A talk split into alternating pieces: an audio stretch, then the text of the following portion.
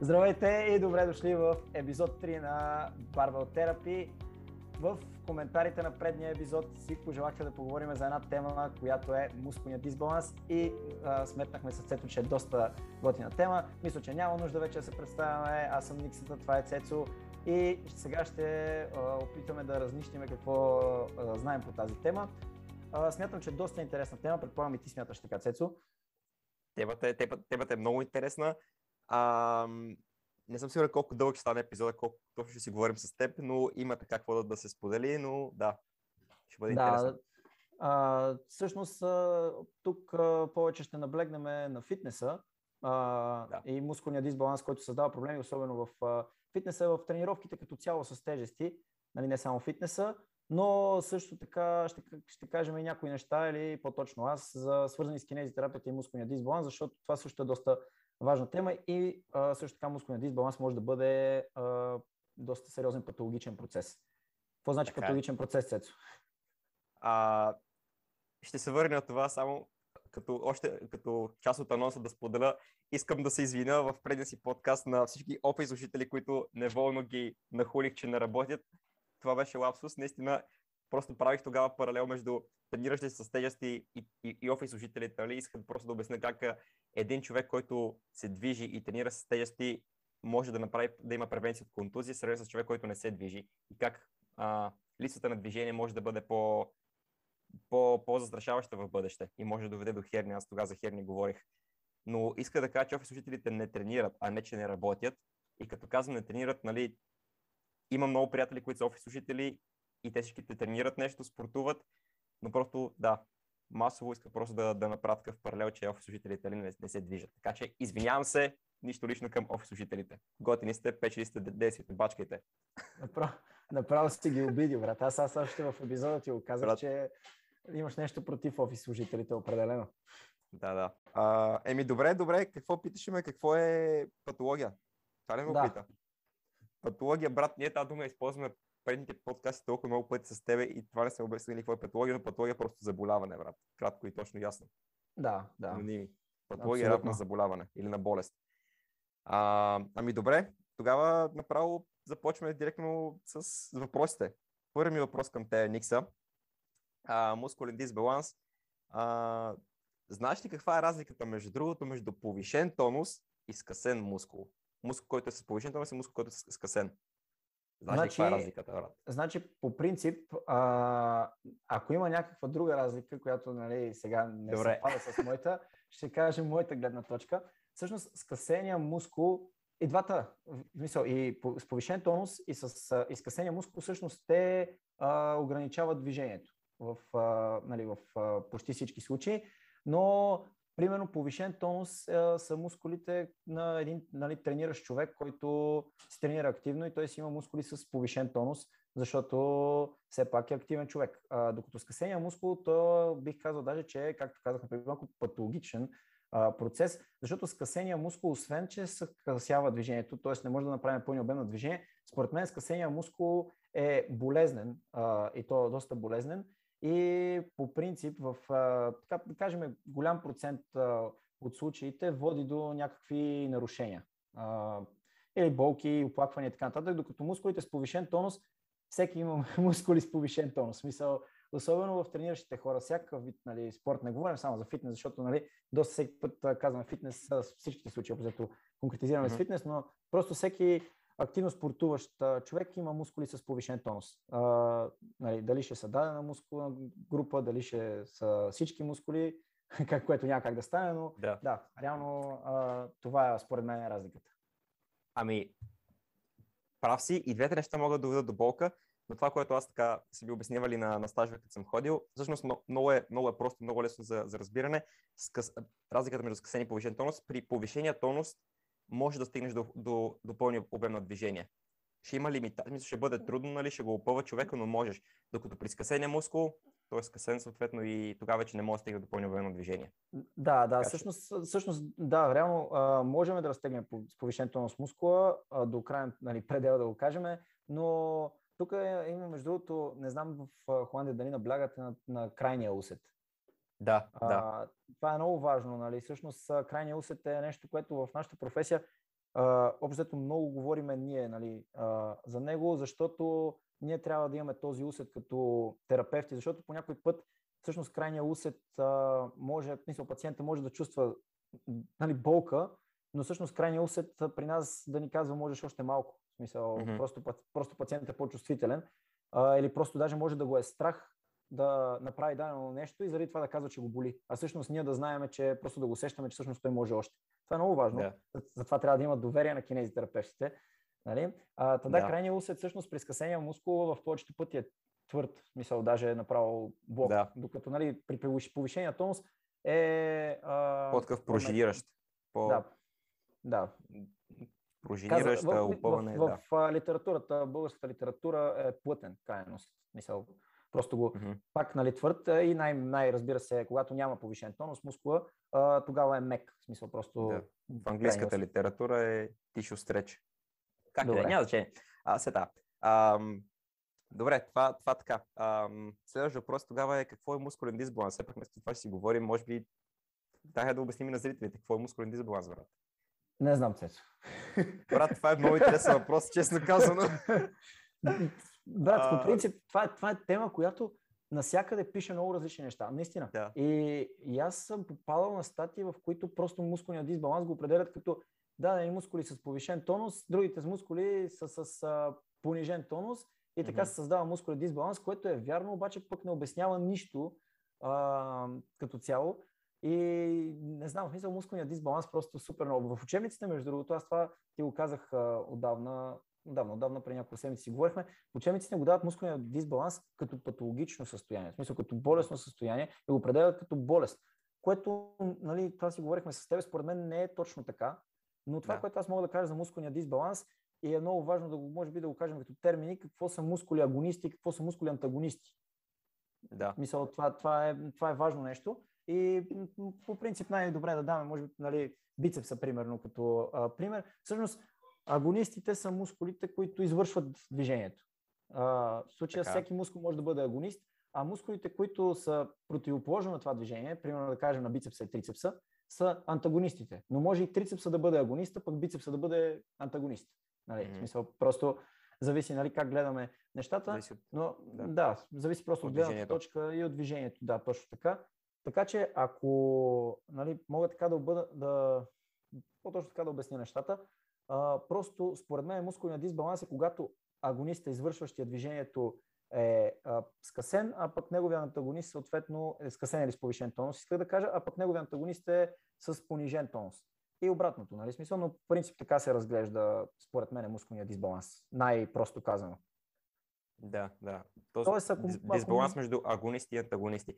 Абсолютно. Да, да. А, споделям същото мнение и аз така смятам. А, но, друго нещо, което в момента сещам а, за контекста на тренировки с тежести, не искам веднага да влизам в тази тема, защото много ще задълба, по- малко по-късно ще обсъдим, но нали, не винаги може да има, не винаги трябва да има дисбаланс между антагонисти и агонисти, за да има мускулен дисбаланс. Понякога просто може даден мускул да а, на, невро, на неврологично ниво в мозъка да как да го обясня, може по-скоро при определени движения в, фитнес, в фитнеса даден мускул да, да не се активира правилно, да не се активира когато трябва да се активира. И това вече нарушава, нарушава техниката ни на изпълнение на даденото упражнение. И съответно оттам, оттам вече това нещо води до болки. Но този мускул, за да, не, за да не се активира, не се активира не защото неговия антагонист, примерно, е с повишен тонус или нещо такова, просто с, с времето от грешно трениране, грешно заучаване на техниката и така нататък, просто се получава нещо такова и да, не е задължително винаги да бъде свързано с повишаване на тонусите на, на, на неговите антагонисти. Така че да. Да, да. може би, може би нали, така някакси по-просто, а, както го разбирам аз, все едно от толкова време правене на техниката по този начин, който нали, случая, примерно да кажем е грешния начин, просто мозъка забравя, че този мускул трябва да участва в това движение mm. по принцип. Все едно забравя, това е в кавички, разбира се. Нали? Именно. Да. А, слагам, но просто забравя, че той има функция в това движение и съответно така вече се нарушава цялостната биомеханика на това движение и се задълбочава проблем, както каза ти. Да, съгласен да. съм. Просто може би това обяснение, което дадох аз, е някакси по-разбираемо, по-достъпно да се разбере какво има предвид под мускулен дисбаланс, защото в повечето пъти мускулният дисбаланс е точно в а, това проявен. Да, нали, в... така е, така е. На, нали, повечето пъти, но да, съгласен съм а, за това нещо и могат да се дадат много примери.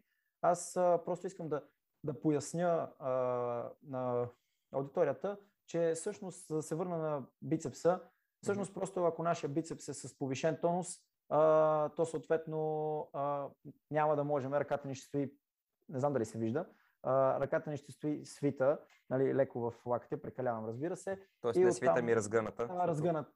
Не, да. нямах преди, че е скъсен, т.е. повишен тонус е бицепса, т.е. тя леко ще бъде нали, а, свита, защото съответно като с повишен тонус ще дърпа предмишницата леко към а, мишницата. Не знам дали ме разбираш. Да. Защото като е скъсен бицепса, ще, съответно, ще няма да може да, да, да направим точка, да, движение. Точка, да, да, да. Да. А, няма да мога да съответно, съответно, трицепса ще бъде а, нали, а, с а, по-разтеглен, да го кажем, да. защото самата му позиция ще бъде така. Просто искам да го поясня как горе-долу ще изглежда някакъв мускулен дисбаланс, който между другото много често се среща в а, фитнесите, така наречената батка стойка, ако, mm-hmm. ако мога, мога така да, да кажа, а, което нали, е всъщност именно едно такова а, леко рамената напред и ръцете леко свити, защото просто бицепсите и гърдите, като са в понеделник, ти понеделници всеки път си свободен, но там нататък вече да. седмицата ти е много заета и гърба и трицепса рядко, нали, пък ръката вече може да не се да. правят. Нали? Между да, това е. А, и, и не само в. Не, не се случва само, само при, при фитнес батките. А, повишаването на тонуса на бицепса често се получава при пациенти, пациенти след някакви операции, примерно на, на лакътя, някакви чупвания, примерно на лакътя.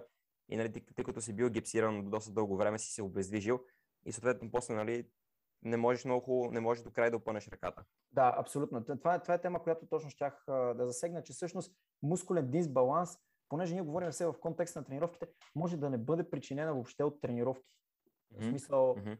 това може да бъде вследствие на операция, на някакъв болестен процес, винаги може да бъде, особено при дори нервните заболявания, там е много сериозен мускулен дисбаланс, когато примерно даден нерв а, е по-чувствителен и самата мускулатура даже става ригидна, супер твърда да. от едната страна, от другата страна, нали, смисъл агониста да го кажем, пък антагониста супер слаб и то това е на нервна основа и няма нищо общо, че ти дигаш примерно само лежанка. Така че не искам да говорим само в контекста на тренировките, може да бъде болестен процес. Да, да, така е. Ам, добре, Добре, и тук може да направим една препратка между към предния епизод, в който говорихме за долен и горен кръстосен синдром. Да, да. Точно това е един много, много точен пример за мускулен дисбаланс. До, примерно при горния кръстосен синдром, да кажем, когато раменете са ти напред, това е мускулен дисбаланс, понеже гърдите са ти а, с повишен тонус, те съответно дърпат раменете напред, докато отзад мускулите на, на гърба, които събират лопатките, те вече са, те вече са по-разтегнати. Може също да кажем, че те са с понижен тонус. Да. И съответно те нямат силата да, да, върнат, обрат, да върнат лопатките обратно в правилната им позиция. И съответно това, този мускулен дисбаланс води до, до прегърване. Също нещо е при долния кръстен синдром, когато хип флексорите, повдига, мускулите, които повдигат крака, са с, как беше, с повишен тонус, точно така, да. А, съответно, еректорите на, на, на, на кръстите с повишен тонус, те просто карат ломбал, а, кръста, ломбалната част на, на скелета да се да има, да има много, по, много по-характерна характерна чупка. Или ти, ти говориш тогава за хиперлордоза.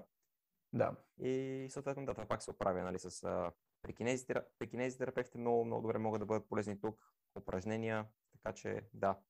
Да, всъщност, да, това, са, това всъщност, а пък всъщност нали, за долния кръстосен синдром, слабия мускул нали, или нали, мускула с понижен тонус. В случая са нали, готелса, задника да. ни, и, и корема, нали, в смисъл те са с понижения тонус, докато мускулите, нали, които казвате преди, с повишения тонус и това е нали, много, характерно, много характерен мускулен дисбаланс, който отново може да бъде въобще не вследствие на някакво грешно трениране а, и така нататък, защото реално това исках да кажа, че в интернет доста, когато пише за мускулен дисбаланс, много се говори за това, че нали, тренировките, неправилни тренировки могат да ведат до мускулен дисбаланс. Това, че горната ти част е развита много повече от долната, означава, че имаш мускулен дисбаланс, което нали, не е точно вярно. В смисъл, mm-hmm. Това е така, да кажем, важен момент да го уточниме.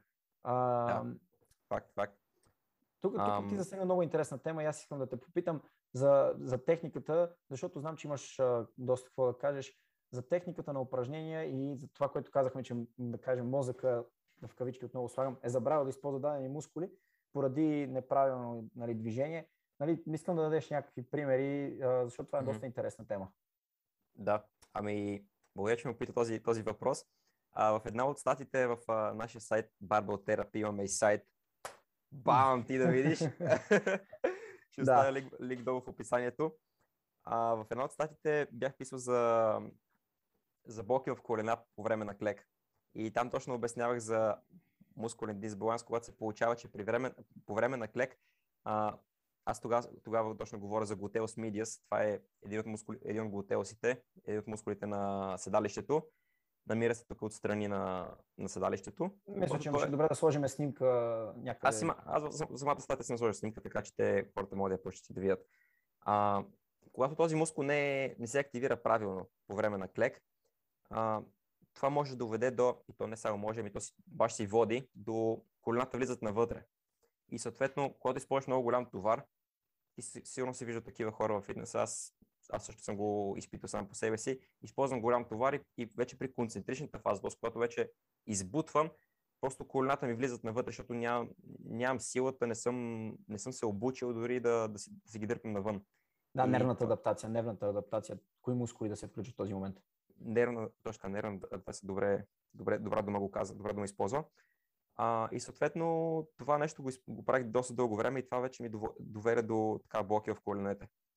И така, как, как да се оправи, аз в самата статия пак съм писал как да се оправи, но а, много, много полезно може да бъде, ако просто използвате един ластик между самите колена и реално клякате с ластик, такъв много тесен ластик, който а, реално ластика ви дърпа колената навътре. Обаче, вие реално ластика, понеже ви дърпа навътре, ви подсеща също времено да дърпате колената, да ги бута колената навън. И а, съответно да бъде, вече... да бъде опънат ластика постоянно по време на клек. Точно така. Да бъде постоянно опънат и когато се кляка вече, и, и когато се кляка, нали, като излизаш вече от, от, от, в концентричната фаза, като излизаш от дълбочината на клека, тогава вече то ластик те кара и ти напомня да, да буташ колената навън. Много лесно може да се прави. Но това е просто, просто един, един пример за, за мускулен дисбаланс. Примерите са много. В, в рамото също мога да дам пример. Ам, примерно, ти си, вие сигурно сте учили за impingement синдром на рамото. Да. да. А, те са първичен и вторичен, нали? но примерно при вторичния impingement синдром се получава точно, защото имаш мускулен дисбаланс. И дадени мускули, примерно пекторалисите, ако дърпат рамената става по, по, по, по-напред в да, по-напред, просто докато нямаш силни, силни задни мускули, които да, да я върнат обратно в нормалната й позиция. Може, може само да си представиш как като правиш, като дигаш големите тежести в залата и имаш този мускулен дисбаланс и рамото постоянно ти е в една много компрометираща позиция, във времето това може да доведе до блоки в рамото. Така че да. примерите са много, така че Също, хората... същото, същото въжи нали, за така често срещания в интернет ротаторен маншон. Всъщност да. мускулите на ротаторен маншон по някой път пък те са прекалено натегнати. А, техните а, антагонисти в случая, а, вътрешните ротатори, а, пък са прекалено а, слаби и също може, mm-hmm. съм, в смисъл, главата на рамото, на рамената става, а, на хумеруса, по-точно на, mm-hmm. рамената да, кост, да се а, ротира в а, неудобна позиция, да го кажем, и оттам да се разваля цялата биомеханика на движението. Така че има супер много примери, а, да. които са. И най-важното в ситуацията е това нещо да, да се хване на време, защото колкото повече тренираме един мускул с повишен тонус, толкова повече повишаваме тонуса на този мускул. Тоест, тоест, ние задълбочаваме проблема. Тоест, а, един много, много добър пример, който може да се даде от към трениране, а, продължаваме с тренировките, от към трениране е примерно едно сгъване за бицепс. Сгъването за бицепс е супер, но ето нещо, което на мен лично даже ми се, нали, по-точно преди ми беше проблем, а, скъсяването на движението на бицепса, т.е. не, не пълното му, не пълното пълно на лакътия изгъване, а, ме доведе до точно някакъв такъв мускулен дисбаланс, в който бицепса ми беше супер натегнат и трицепса дори имаше моменти, в които не можех да изпълнявам трицепса и да изпълвам ръцете до край, а, mm-hmm. на движения, защото просто бицепса ми позволяваше. Аз усещах опъване в а, завалното място на бицепса. Вместо да yeah. нали, а, усещам трицепса, аз усещам проблеми с бицепса, което е, беше супер странно. А, така че много е важно тези неща да се знаят и да се хванат на време, защото иначе после проблема се задълбочава и може да стане, нали, както казахме в началото, да. може да доведе даже до някаква патология. Добре, аз това искам и да, и да поговорим, така че мога направо сега да ти задам този въпрос. Как, а, как може да се оправи един мускулен дисбаланс? Как може да... Ти как си прави първо това проблема с бицепс, за който говориш? Да, да. А, значи, а, по принцип, мускулният дисбаланс а, в, в, в учебниците, които, нали, съответно, днес АТО ни предлага и по учебниците, които учиме, се казва а, така, когато има мускулен дисбаланс, мускула с повишен тонус или скъсения мускул, трябва първо да бъде а, инхибиран, т.е. първо да му се понижи тонус. т.е. първо трябва да се приложи стречинг върху мускула с повишен тонус и след това да се засилва мускула, антагониста му, който е с понижен тонус.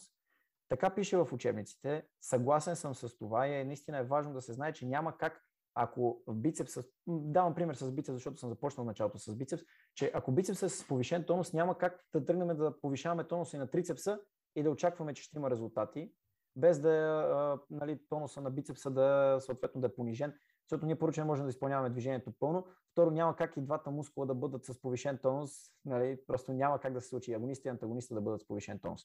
А, така че трябва да се направи първо а, понижаване на тонуса на мускула с повишен тонус. Това ни учат, но определено практиката показва и изключително, може би, моя проблем, горе така се случи, че двете неща просто ги правех заедно. Просто понижавах тонуса на бицепса и повишавах тонуса на трицепса. В случая, като сложих допълнително упражнение за трицепс, а, за бицепса намалих малко а, работата и а, съответно прилагах и стречинг. Да. А, така че и това работи, но е важно да се знае, че не може да разчитаме, че ако примерно знаем, че гърдите ни са нали, супер натегнати, а, продължаваме си по същия начин, обаче просто ще правим още три упражнения за гръбта, да може нали, да. да засилиме гърба и да очакваме, че нещо се случи. Не, няма как да стане. Просто гърба въобще няма да може да му се повиши тонуса, защото самата биомеханика, която си говорихме преди малко, биомеханиката на движенията за гръб, които правиш, тя вече не е същата, която ще направиш, ако съответно гърдите имат понижен тонус. Тоест, mm-hmm. нали, нормална стойка, както в случая. Да. Значи, стречинг. Да, Най- т.е. най-общо казано. Най-общо казано, да. Да, и, и тук е въпросът, между другото, не знам дали си съгласен с това, което казвам, но реално къде може да бъде нашата професия, която сме си избрали, тя не е, не е наша си професия, нали? А, къде, къде може да бъдем полезни нали, ние като кинезитерапевти в а, такъв мускулен дисбаланс? А, ами може да бъдем полезни точно като един кинезитерапевт е обучен да, да, да разпознава кога пациентът е има мускулен дисбаланс а, и съответно е обучен как да, как да, го, как да го лекува като лекуването, както казах, с стречинг се, се прави. Има, разбира се, техники на стречинг, не, не винаги се свежда до това просто да, реши един мускул в опънато, в опънато положение. Има си а, техники, hold релакс, примерно на английски, тригерни точки и така нататък. Но, но да, това е, това е, това е начинът да се, да се оправи един мускулен дисбаланс. Аз като те попитам как да... То аз мога да говоря, но хайде да те попитам как да, разберем, че един пациент има мускулен дисбаланс? Би, така и така доста говорих аз, така че за смисъл, все едно ти задавам става от това. Добре. Тъй като, добре. Тъй като просто виждам, виждам мотивацията ти просто да говориш по тази тема, разбираш ли, брат? Окей, okay, добре, само си задавам въпроса тогава.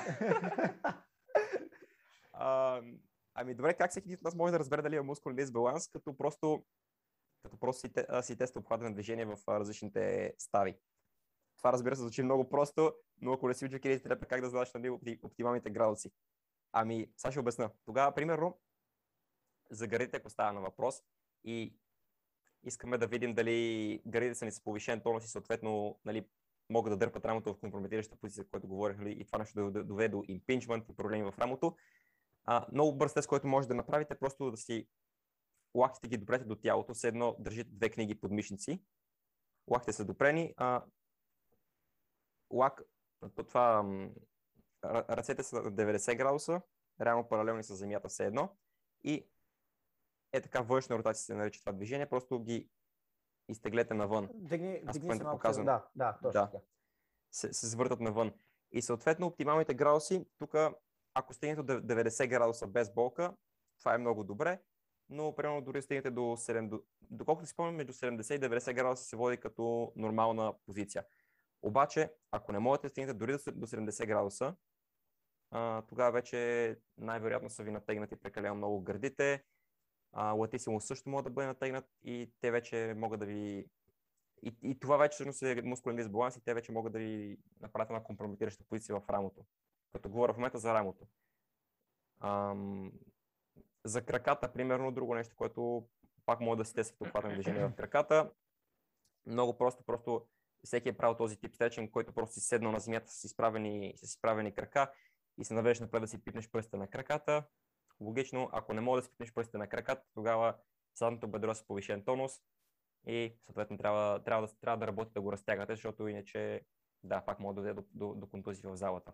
А, по темата, просто се да кажа, за предното бедро, а, понеже става въпрос за краката, за предното бедро, добър тест да видите дали предното ви бедро има някакъв вид повишен тонус или изкъсяване, е просто да легнете по корем, да свиете а, коляното и да го хванете с ръка и да опрете петата в а, дупето. А, ако да, успеете, да. ако успеете, значи а, нямате проблем. Е, дори да успеете с а, леко затруднение, пак вие сте в а, нормата. Но ако има някакъв стоп, значи mm-hmm. трябва да си обърнете внимание на предните бедра. А, което между другото ме навежда на, на, на една така интересна... Да, доискажи си, Цецо. Да, да. А, в, в общи линии, ако трябва, ако трябва да влезем в детайли, да обяснявам за всяка, всяка, всяка една става как, как да се разбере за мускулен дисбаланс, дали, дали има смисъл, не се трябва да отнеме прекалено много време епизода и може трябва да направим друг, друг клип по темата, в който просто показваме различни видове тестове за мускулен дисбаланс, би било готино според мен. Да. Няма да изпадам в момента в детайли, но като цяло да, всеки, който има интерес, може да, да напише примерно в интернет да се поинтересува как да разбере дали има мускулен дисбаланс. Да, то, то, то по-точно не как да разбере дали има мускулен дисбаланс, а по-точно да види дали има скъсяване на дадена мускулатура. Да. Разбира се, не всички мускули могат да бъдат а, скъсени. А, нали, не всички могат да бъдат проверени, сам исках да кажа, извинявам се. Също mm-hmm. така, има си, може малко се обърках мисълта, има си мускули, които са характерни да бъдат скъсени. Просто а, характерни, едно от тях, един от тях сигурно са адукторите, що става въпрос за краката. Адукторите в голям да. процент от случаите са с повишен тонус или скъсени. Тъй като адукторите са мускули, които служат за това ние да сме изправени, ние да ходиме, постоянно ги ползваме. Разбира се, ние обръщаме внимание за нали, да ги разтягаме а, и съответно това е мускул, който а, може да бъде с повишен тонус, даже със сигурност, може би 90% от случаите. Не знам дали има статистика, говоря да. някакви рандъм числа. А, е нещо друго, скъсен, доста често скъсен мускул са точно тези хип флексори, за които говориш ти, Цецо, в предния епизод. Хип флексорите в случая илюпсос, мускулс илюпсос, ректус фемориса, това са мускули, които доста често, казвам ги така на латински, за да могат да, проверят, ако се интересуват къде се намират тези мускули, също са често срещани нали, да бъдат скъсени и разбира се гърдите, нали, които в голям процент от случаите са скъсени по просто поради начина на живота и самата ни стойка пред компютър, на бюро, офис служители, брат. Да, офис служители. да, да. Така че... Да, обзето трябва да си има предвид, че има доста тестове, които могат да си направят сами, за да проверят. Да. Дали... И лечението, лечението, да, винаги, винаги свежа до, до стречинг, така че да. А, им, имайте на предвид, нали, и това точно трябва да имат на предвид, че всъщност не винаги е необходим кинезитерапевт, при, нали, ако има някъде скъсяване или повишен тонус на мускулатурата. Мисъл, реално, знаеки това, те могат сами да постигнат нали, баланса. Вече, когато има става въпрос за скъсяване, нали, повече при скъсяването кинезитерапевт има по-важна роля, защото там скъсяването може да бъде следствие на патологичен процес и както казах самото начало, да няма нищо общо с неправилното трениране, тренирането и повишен тонус или а, понижен тонус на мускулатурата може да бъде на съвсем различна основа. Дори може да бъде някакъв проблем с ставата, може да бъде някакъв проблем на нервна основа, както казахме в началото на клипа. И тогава вече трябва да, да се посъветват нали, с, примерно, с кинезитерапевт. По-важни, по- скоро мисля, че нашата работа е по-сериозна е там. Да, да. Когато става, става, става въпрос, когато става въпрос за, за сериозни проблеми и, и най-вече, когато самия пациент има болка, тогава, тогава е добре Абсолютно. да се потърси специалист. Нали? Защото те, тебе, ако първо са ти скъсени гърдите, а, и съответно това, което показах, нали, не може да имаш, нямаш толкова много външна ротация в рамото, но ако все още нямаш болка, Ами с... Може сам да си го правиш, не е нужно веднага да търсиш кинезитерапевт. Да, Разтягай да. си гърдите и ще се оправиш. Но ако вече нали, имаш повишен да. тонус и вече имаш блоки в рамото, тогава нали, вече пробвай сам, но нали, помисли за кинезитерапевт. Да. да. Друго много важно нещо, между другото, което сега а, да, искам да го кажа, е, че има някой път се случва така, че просто а, физиологично, поради някакъв друг проблем вътре в тялото, се създава мускулен дисбаланс, който казах между другото в, във втория, във втория епизод, че някой път тялото създава мускулен дисбаланс, който да бъде в следствие на нещо друго, за да бъде добре тялото. Тоест, примерно, някакъв мускулен дисбаланс, някакъв, някакъв вид патологична за нас като кинезитерапевти, като я видиме походка, която всъщност пък да бъде следствие на някакъв друг проблем и всъщност това да бъде правилната походка за този пациент. Примерно, говоря за походка, нали, защото е най-лесно, най-лесно да си го представиме и всъщност тогава нали, може да знаете, че имате тази походка, да, примерно да отидете на, нали, на хубаво е да се посъветвате с специалист, но не винаги това може да бъде проблем. Ако вие нямате проблем, ако нали, не се, няма някакви дискомфорти, няма проблеми и така нататък, може би тази походка, в случая казвам походка, но може да бъде всичко, може да бъде за добро. Нали. Мисъл, това също трябва да си има в предвид, че по някакъв път мускулният дисбаланс, който говореше ти примерно за клека, може да бъде следствие на нещо друго и това да бъде за този човек да бъде добре, да бъде норма, както говорихме за норми в миналия епизод. Mm, да, да. Така че какво? Да заключим, че походката е много важна. Просто дав пример с походката. Просто имам предвид, че някакъв дисбаланс, мускулен дисбаланс, който откриете, че имате, но не е създавал проблеми. Примерно след този епизод да кажем, че някой открие, че има мускулен дисбаланс. Да. Няма проблеми, решава да отида да се консултира с, да кажем, кинезитерапевт, отива при кинезитерапевт, кинезитерапевт му казва, о, имаш мускулен дисбаланс, давай ще го оправяме тук започват някакви терапии и всъщност тогава пък възникват проблем. То означава, че този мускулен дисбаланс може да е бил просто защото трябвало да бъде този мускулен дисбаланс там и така тялото е по-добре и функционира много по-добре, отколкото ако е в нормата, което говорихме за норми mm. в, да, в предния епизод. Това, това искам да кажа. Да, че понякога може да бъде и добро нещо. Да, но не казваме, че е добро нещо. Казваме, че може да бъде за добро. Нали, да, трябва да се има предвид и тази нотка като изключение, да. Като компенсация за нещо друго, за някакъв друг Абсолютно. Да. да. да.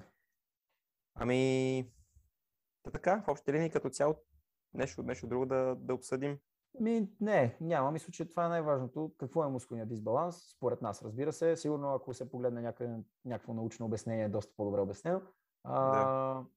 И как може да открие човек сам, че има и какво сме полезни ние, като нали, кинезитерапевти. Мисля, че няма какво повече да, да се каже по темата. Да. Като цяло, да, този подкаст беше така доста, доста, доста по-кратък, но защо трябва да говорим за нещо два часа и да не казваме нещо, като може в а, доста по-кратко време нали, да, да си обсъдим всичко и да е ясно. Да. да. Еми, предлагам да закриваме, Цецо. Да, да. Какво ще кажеш? А... Ще ни последват, да коментират, да слагат към банки, да споделят на приятели, пишете долу в коментарите, защото този клип точно от коментарите го видяхме. Така че така, темата за този клип я видяхме точно от коментарите. Така че ако нещо ви вълнува, просто слагайте а, вашето мнение долу в коментарите. Ако нещо не ви харесва, също слагайте, градивна критика да има и така. Коментарите, да. които биват изтрити, са нецензурни, заради това сме ги махнали. да, хране, хране, хранете ме повече, че мраза офис служителите, примерно. Всички офис служители да блокират а, нашия YouTube канал и да, да го репортят. Задължително, да. Шегуваме се. Така, да. ти го каза много добре. Еми добре, а, така, Добре, отне много време. Довиждане, бъдете здрави, разтягайте се след тренировка и мийте си ръцете, използвайте маска и така. Довиждане. И не говорете с непознати. И не говорете с непознати. Това е много важно. Чао.